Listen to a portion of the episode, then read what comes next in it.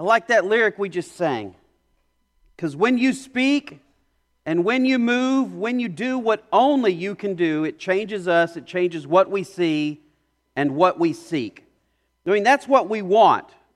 We, we want to hear in our souls the Spirit speak. We, we want to sense the Spirit moving in our midst and in the midst of our lives. And, and the beautiful truth that that song that we just sang captures is that when the Spirit of God does what only the Spirit of God can do, it changes us. That's one of the main reasons why God gave to us His Spirit.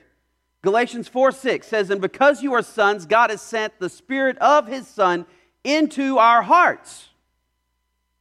John 1 12 says that that when you in faith believe in Jesus as God's Son and receive Him as Lord, that you become a child of God. And it's at this point that God sends His Spirit to dwell in each of our hearts because God desires to do a transforming work in the lives of His children. See, our God is a good, good Father. He, he sees the devastating effects of sin in your life and, and being a good, good father, he is not one to sit around and do nothing about it. So our God sends his son to pay the debt of our sin and take the punishment that you and I deserved because of our own personal sin. He sent his son. He wasn't going to sit by and do nothing. Then our God sends his spirit into our hearts to do the work of transforming us into the likeness of his son Jesus. I mean, his son, whose love was strong, his son, who was never a victim. Uh, he was full of grace and truth. And transformation, it has to be an inside job. Because change like that cannot happen from the outside in. And, and that kind of change must happen from within. So God sends his spirit into our hearts for the purpose of transformation. Second Thessalonians 2:13 says, "But we ought always to give thanks to God for you, brothers beloved by the Lord, because God chose you as the firstfruits to be saved through sanctification by the Spirit and belief in the truth." Sanctification by the Spirit. Sanctification is a good word for us all to be familiar with.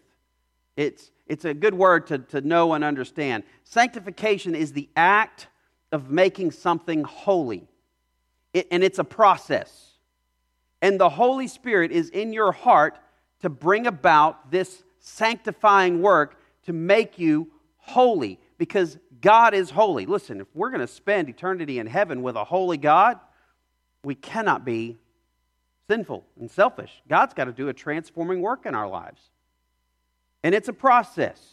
Jesus says in John 14, And I will ask the Father, and he will give you another helper to be with you forever, even the Spirit of truth, whom the world cannot receive, because it is it neither sees him nor knows him. You know him, for he dwells with you and will be in you.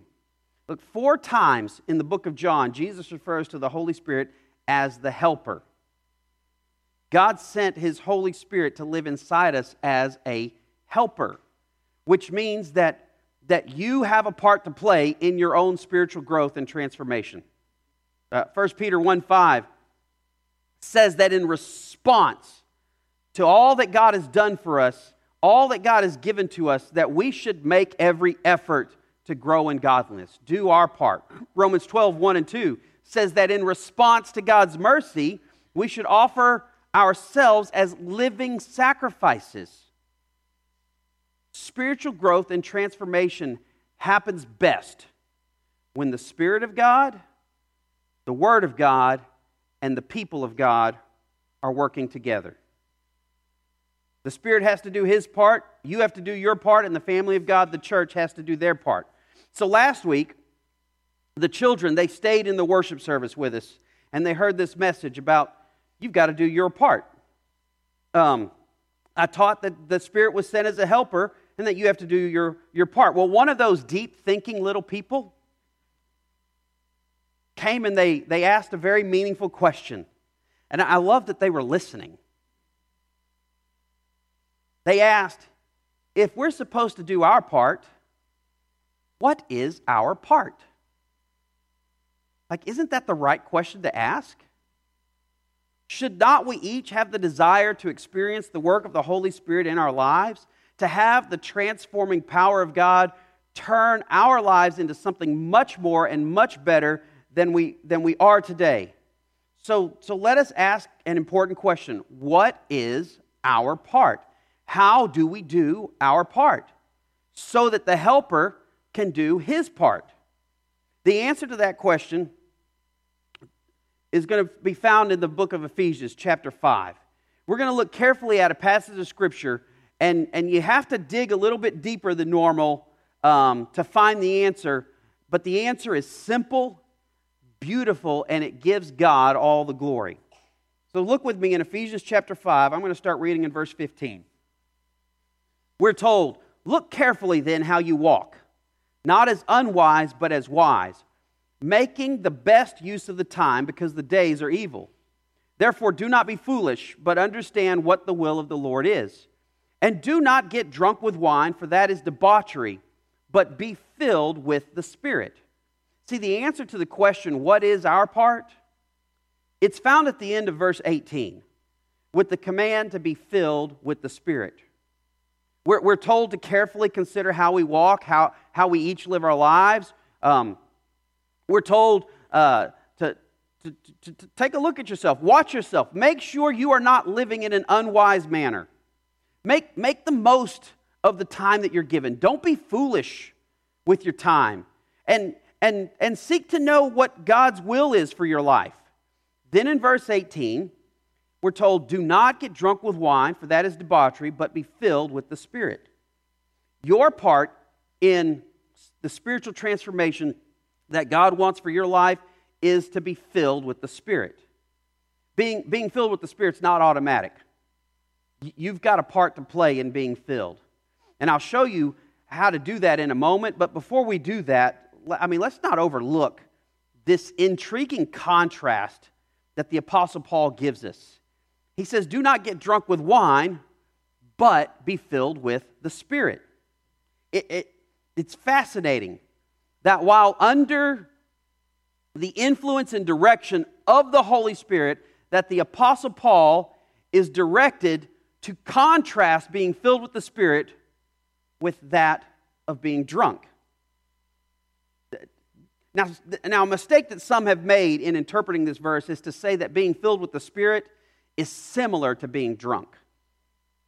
Paul's not comparing the two, he's contrasting the two experiences. I mean, look at the verse. He says, And do not get drunk with wine, for that is debauchery. He says, Getting drunk with wine is debauchery. That's a negative word used to describe excessive indulgence in sensual pleasure, intemperance, loss of control.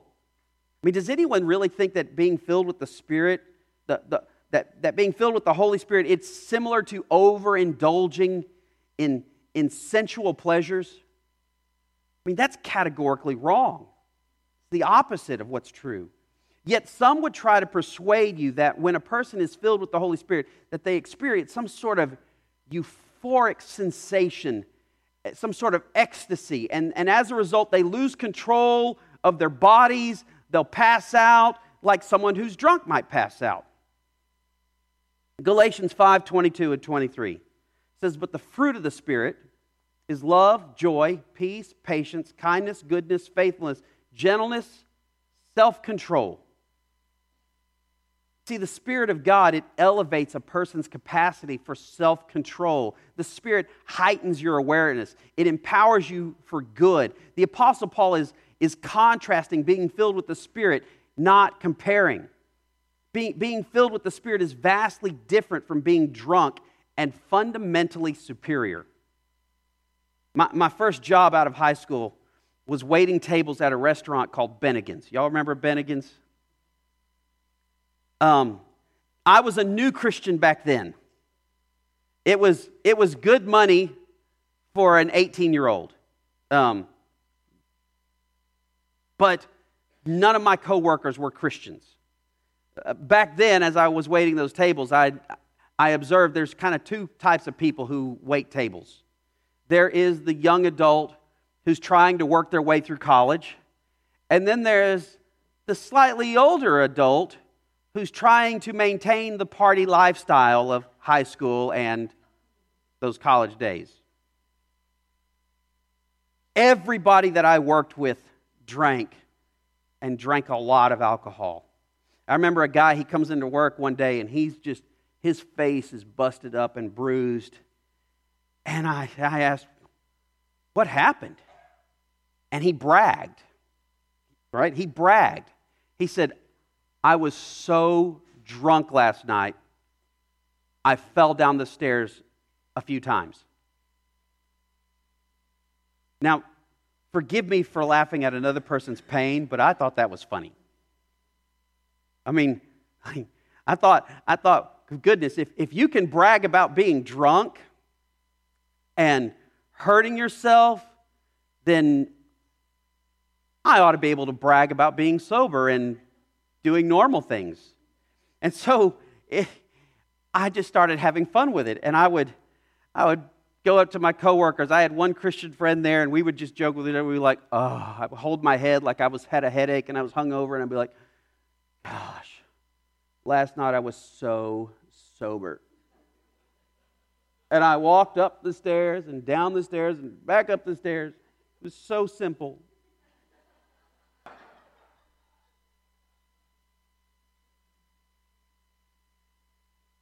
Look, for every reason a person might drink to get drunk, the Spirit of God offers a better alternative.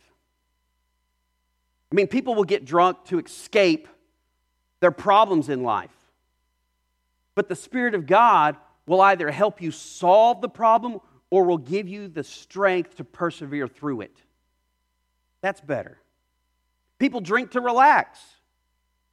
Jesus says, Come to me, all of you who are weary and heavy laden, and I will give you rest. Man, rest is a lot better than relaxation. People drink to numb some sort of pain in their life. Look, why numb the pain when the Spirit can offer healing?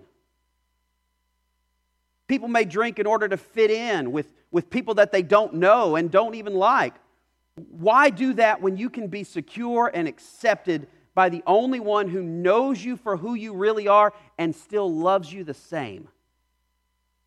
Someone told me once that they can that that that, that they can be themselves when they drink. I have found that the truest way to be yourself is to be the person that God created you to be. He's the only one who knows your purpose and your potential. Every promise offered by alcohol is far exceeded by the promises of God.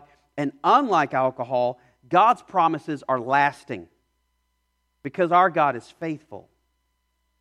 Look, this scripture is not a scripture that's telling you you can never enjoy a drink in life. What the scripture is saying is that you've got a far better option in life. So Ephesians 5:18, and do not get drunk with wine for that's debauchery, but be filled with the Spirit. So, how does one take the better option? How is a person to be filled with the Spirit? What, what does it mean to be filled with the Spirit? How do you do that? The Greek word for be filled is plerusithe. It's, it's, it, it's an interesting word. It literally means keep on being filled. Let, let me explain this to you. When you trust in Jesus and are saved, in that moment, God sends His Spirit into your heart. The indwelling of the, experience, the, the indwelling of the Spirit happens one time. I mean, remember what Jesus says in John 14. And I will ask the Father, and he will give you another helper to be with you forever. Even the Spirit of truth, whom the world cannot receive because it's neither sees him nor knows him. You know him, for he dwells with you and will be in you. That Jesus said the Spirit will be with you forever, will dwell with you, and will be in you. Ephesians 1, verse 13 and 14. It says, In him, you also, when you heard the word of the truth, the gospel of your salvation, and believed in him, were sealed with the promised Holy Spirit, who is the guarantee of our inheritance until we acquire possession of it to the praise of his glory. That means that at the point where you believed in Jesus and were saved, that God secured you in his forever family, and he gives you the Holy Spirit as a guarantee of his promised salvation. He says, You were sealed with the Holy Spirit. In the ancient world, when, when, a, uh, when a king or someone took possession of something valuable, or if they wanted to make a document or a contract official, they would place their seal on it, an official stamp to denote that this, this item, this contract, was now officially under the authority of the person whose seal was stamped on it. To secure something, officially, you placed your seal on it. God has put his seal on you. In modern days, if I want to keep something secure, I seal it up, like in a Ziploc bag. Keep it secure and fresh. You belong to God, and He has placed His seal on you to denote that you are His and to keep you secure. The, it says the Holy Spirit is given as a guarantee. Some translations translate the word guarantee as down payment or deposit. By giving you His Holy Spirit as a guarantee or deposit, it is though God is saying that His promise of salvation to you is so sure that if He doesn't follow through with salvation, that he will give up the Holy Spirit. And since the Holy Spirit is God, it's like he is saying that if he does not complete the work of salvation, that God will give up being God. How's that for a guarantee? It's for this reason and really many other biblical reasons that I have become convinced that when a person is truly saved, that that person is forever saved. I, I don't believe that salvation can be lost. I do believe that there are many false professions of salvation where people do religious things and they, they go through the motions, but their heart's never in it. You can believe with your head, but not in your heart, and miss the, the, the work of God in your life. I think there's a whole lot of that in this world. And because of that, we assume somebody is saved, but over time, their lives will show that they were never saved to begin with. There, there is one indwelling of the Spirit that occurs when you believe and are saved, but there are supposed to be many fillings. You say, what do you mean? Well, it's kind of like a spiritual gas tank. The Spirit indwells you as a guarantee of salvation, and that's a one time, forever thing, but His empowering presence, well, that's designed by God to be an ongoing need. Jesus called the Holy Spirit the helper. If you're not going to put fuel in your spiritual tank, your spiritual life will run out of gas. And when that happens, you're just left to coast or just have a life that's stuck on the side of the road. I mean, do you ever feel like you're running on fumes? I mean, like that's that, that like, do you ever feel like your spiritual tank is just empty? The reason why is because that's a real thing. And it's time for you to do what is needed to refill your tank. Be filled with the Spirit. Now, this word, be filled, plerusete, it's an interesting word in the Greek. Um, it's, uh, first off, the word is in the imperative mood, meaning it's a command. God commands us to be filled with the Spirit. Uh, to not do what is needed to be filled with the Spirit is, is disobedience, and therefore it's a sin, it's a command. The, the second interesting thing about this Greek word is that it's written in the plural form, meaning that this command is for the entire Christian community. Uh, being filled with the Spirit is not just for ministers or for those perceived super Christians. God wants every single one of us to be filled with His Spirit. Third thing about this word that's so interesting is it's in the present tense, meaning that it's, um, it's meant to be a part of your life today. It's meant to be ongoing. There is, it, there, it, there is meant to be many fillings. So you might be filled today, but you're going to need a fresh filling tomorrow and the day after. And finally, this Greek word, and this is the, what's the most interesting thing to me, it's in the passive voice. The passive voice means that it's not something that you can do yourself. it's not something that you can do for yourself. It means that, that it is something that God has to do for you and to you. God is the one who's active, you're the one who's passive. So, in this Greek word, we are commanded to keep doing something that we cannot do for ourselves. Isn't that interesting? And, it's in this fantastic Greek word that we find the answer to the question what is our part? What do we do so that the Helper, the Holy Spirit, can do the work of transforming in our lives? It, and it's such a beautiful answer. And it wonderfully demonstrates the heart of our good and giving Heavenly Father. If you can't fill yourself up, if only God can do the filling, then how do you obey the command? It's, it's quite simple. And, and God gets all the glory. What you do is you position yourself in places where you may experience God and respond to his action. To, to keep on being filled, it's, it's similar to like achieving your ideal weight. All of you who've gotten past those young years where it's easy, you know, understand this.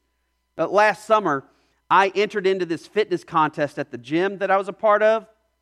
And, uh, and the contest was, you know, uh, lose, lose fat, gain muscle.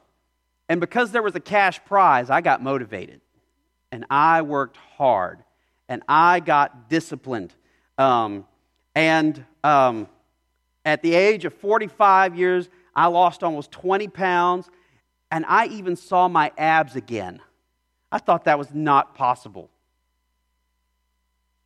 after winning the contest, and I did win, you could ask, uh, um, he's seen my picture up at the gym. If you want to see shirtless Pastor Bob, you go over there. But, um, uh, yeah. Anyway, but at least it's got abs, so I'm happy about that. I'm not taking off my shirt today. Um, but after I won the contest, I celebrated with donuts. Coca Cola, some McDonald's, and chocolate chip cookies. And guess what? I can't see my abs anymore. Is that surprising? In order to achieve my ideal weight, I needed to go to the gym, I needed to exercise outside of the gym, and I needed to avoid certain things that were working against my fitness goals sugar I had to be disciplined and intentional about how I lived. And, and that's, how, that's how it is in every aspect of life. So it's no different when it comes to being, to being filled with the Spirit, to refilling your spiritual tank. I, I wish it was the case that you could just have one great moment with God, one great Bible study, one great worship experience, and then you're just done for the rest of your life and you could just relax and do whatever is easy and comfortable for you. I wish I could work hard for just six weeks and chisel my body back down to the way I wanted and then go back to eating whatever I wanted to do and not putting any effort. I wish that was the case. It's not. That's not how things work in life. So it's by God's design that we must return to Him over and over again so He can fill our tanks with His Spirit. So, what do you do? You intentionally Position yourself in places where you may experience God and respond to His action.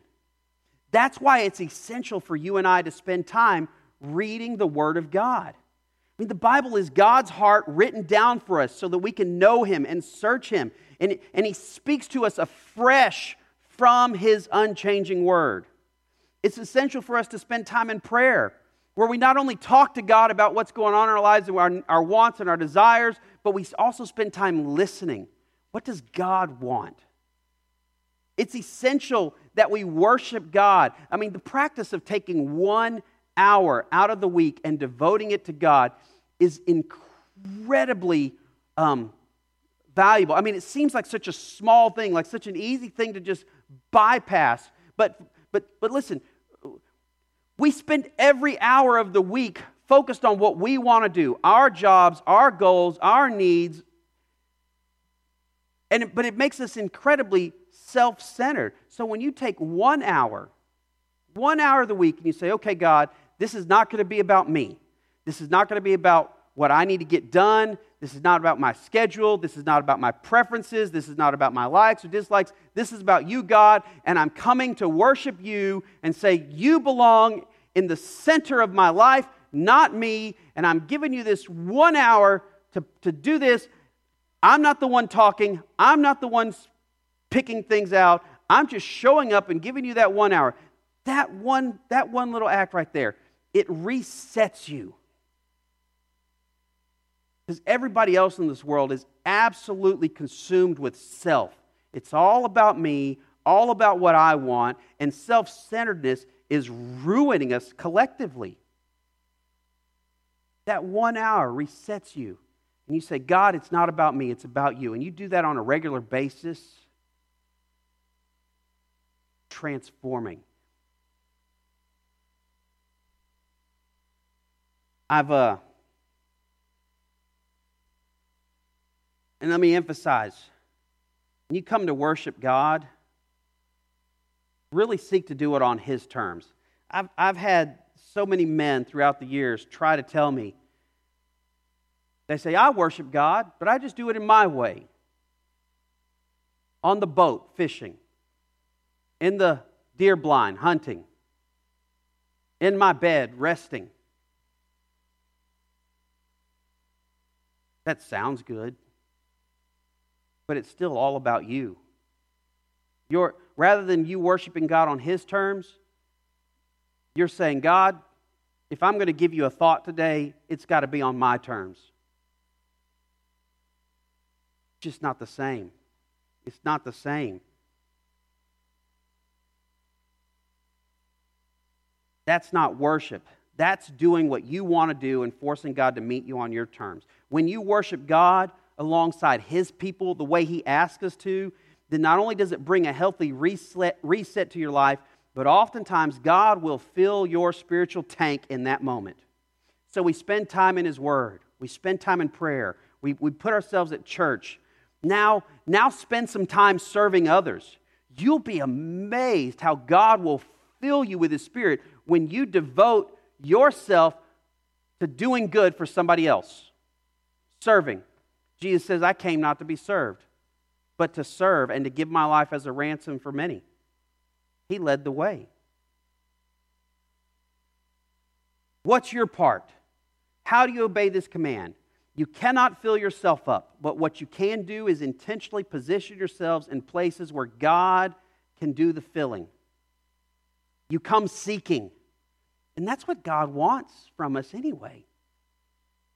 Seek ye first the kingdom of God and his righteousness, and all these things will be added unto you. God made it so simple. I'm so glad that coming to God is not like going to the gym. I mean, I wish my gym was more like was more like God, where I could just show up and sit back and the work gets done to me and I don't end up tired and sweaty. That sounds wonderful.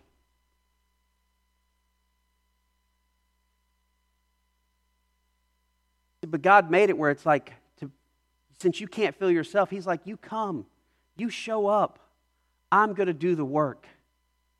And then as a result, you'd be like, thank you, Father. You give Him the praise, the honor, and the glory. You come seeking Him, He does the work. You just put yourself in position for it. When I'm driving my car, I've got several radio stations already pre programmed into the radio so I can quickly get to them. One of my favorite stations to listen to is classic rock. I love a good guitar. I like uh, with some energy behind it, some blues licks. I like some Stevie Ray Vaughan and uh, some of the, the, the Lynyrd Skynyrd, but not the Sweet Home Alabama stuff. I mean, that's that's good, but it's like I like the other stuff too. Um, I like that. But, but I can sense it. There's just times where it's like, you know what? My spiritual tank's a little empty. I don't, I don't, I don't need good guitar work. I need, I need the Spirit of God in me. So I've got programmed over there. I'm going to flip over to the Christian station Listen to a song that reminds me of God's greatness. That, that in God's grace, I've got everything I need. That, that, that He is a God that, that comes for me to, to rescue, that, that He uses those of us who are downtrodden and beat up, that He restores, that He, re, uh, that, that he replenishes, that He'll even resurrect. Just to be reminded of that. And in that, I position myself to be filled with the Spirit again. Sometimes I'll just turn the radio completely off and just spend time in quiet conversation with God. In doing so, I position myself for God to fill me up. And, and finally, y'all remember my confession about sugar working against my fitness goals? I know that I can go to the gym and work my body to exhaustion, but if I keep eating all that sugar, nothing changes. It is entirely possible that you can come to church, read the Bible, listen to Christian music, pray, and still feel empty. It's possible. If, God's not filling you up when you come to Him, it's entirely possible that there are things in your life that are blocking His work in you. You see, it's not enough just to love God, we also have to learn to hate sin. It's not enough for me to exercise, I also have to have a healthy diet. But the same is true in what you put in the rest of your life. I was talking to my son about music. I was, again, go back to a gym story. Um, one of my trainers put on some music in the gym, and it was full of vulgarities. And I was just like, can we put some different music on? And this young man did not understand why that mattered. And I said, well, what kind of water do you drink? Do you just go out to the pond and scoop up some water and drink it? No. So you're kind of a fitness guy. Do you drink water out of the tap? He says, absolutely not. So you drink filtered water, right? Yeah, that's healthy. That's smart. That's all I'm wanting to do too. I just want to filter the things that come in in my mind. I don't want that vulgar stuff in there. It's just a filter. You might have stuff in your life that is preventing the Spirit from really doing a good work because you're trying to love God and love sin. And that's why confession and repentance are so important to having a vibrant spiritual life. You cannot love God and love sin at the same time. Just, it's kind of like me working out and eating donuts. They just work against one another. D.L. Moody, he says it he was so good with what he says. He says, If we are full of pride and conceit and ambition and self seeking and pleasure and the world, there's no room for the Spirit of God. And I believe many a man is praying to God to fill him when he's already full of something else. Ooh. What are we full of?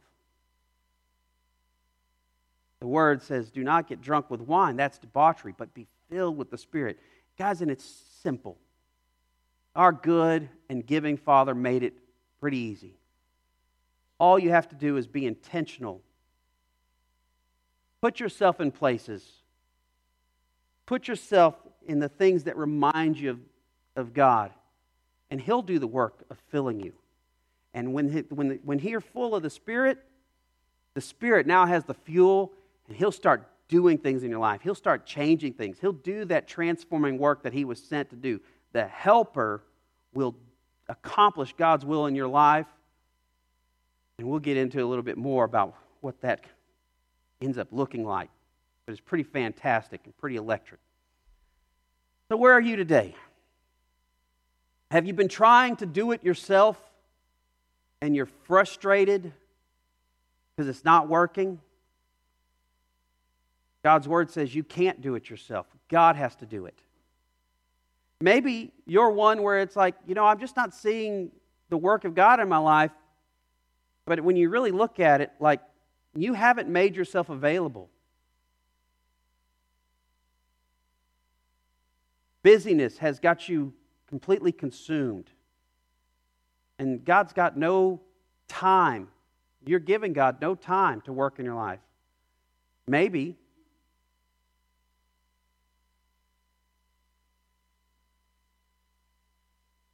Maybe you're trying to exercise the things of God, but you're consuming the junk of this world. You need to put a filter on some things. What do you need to do? Maybe today is a day that you say, you know what, God, I've been trying to do it my way for so long. That's not working. Today, I'm finally going to come and meet you on your terms. I'm going to do it your way. No more half, no more sort of. Just going to believe in your promises and come seeking after you. God, I want to know you. I want to feel your spirit in me. One of the things that I've been going through this, uh, this series, like looking for music that goes along with it, so much of today's music is always inviting the Spirit of God to come into this room. And, and what God's putting on my heart and mind is to say, people, let's pray and invite the Spirit of God to come into our hearts and move here. Get it way more personal than the room. Where are you today? Father God, I pray now that your Spirit would touch our hearts personally, individually. God, I pray that if there be one here today who is yet to give their life over to you and be saved, that you would speak to them strongly right now, awaken them to their need, uh, help them become aware that, that religion doesn't fix their, their relationship with you and that they can't do it themselves, but you have made a way. Your son Jesus is the way. Speak to them strongly now. Others of us, Father, we just we live in this culture that is so individualistic and, and if and if, if you want something done, you have to do it yourself. And so we, we're trying to apply that to our relationship with you, and that doesn't work. God, come and from within our hearts, Fill us with, with who you are, that today we might live for you. And then tomorrow, God, come and fill us afresh that we might tomorrow live for you. And that you would change us, that you'd make us better fathers, mothers, neighbors, co workers, be better aunts and uncles grandparents.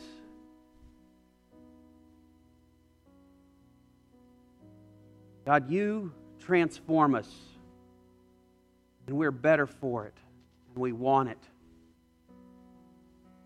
So, Father, whatever you need to do, have your way in us. And start with me. Pray these things in the name of your Son, Jesus. Amen.